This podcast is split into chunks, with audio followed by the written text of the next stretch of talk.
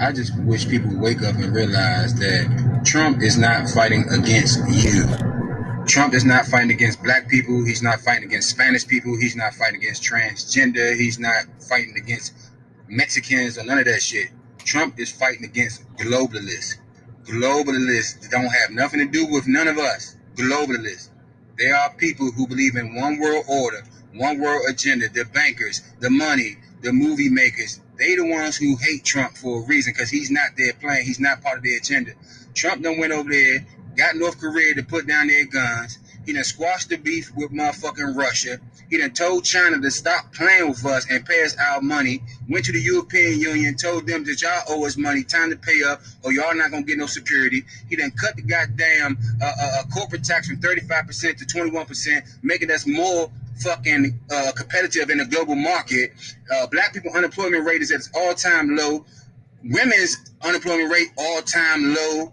Spanish people unemployment rate all time low. You got jobs coming back to Pennsylvania, people pouring steel again in America, shit that they said that we wasn't gonna never have again. And they still try to make this a black and white issue. Now is not the time for angry black people to stand up. Now is not the time for fucking angry Mexicans to stand up. Now is not the time for fucking transgenders to stand up. Now's the time for fucking patriots to stand up. Patriots who love America. When I found out is most motherfuckers don't like America. They say fuck America when it's all said and done at the end of the argument. It's time for patriots to stand up. I understand America got a rough history, but a lot of people died for this country that was black who died for this country too. And you just don't love the country. Go to fuck somewhere else. Go somewhere else if you don't like America. Okay? Because this shit ain't about you. I'm black. I don't even know white people. This shit ain't even about me. This is about America. We've been losing on every fucking thing, on everybody money across the world, but nobody don't owe us shit.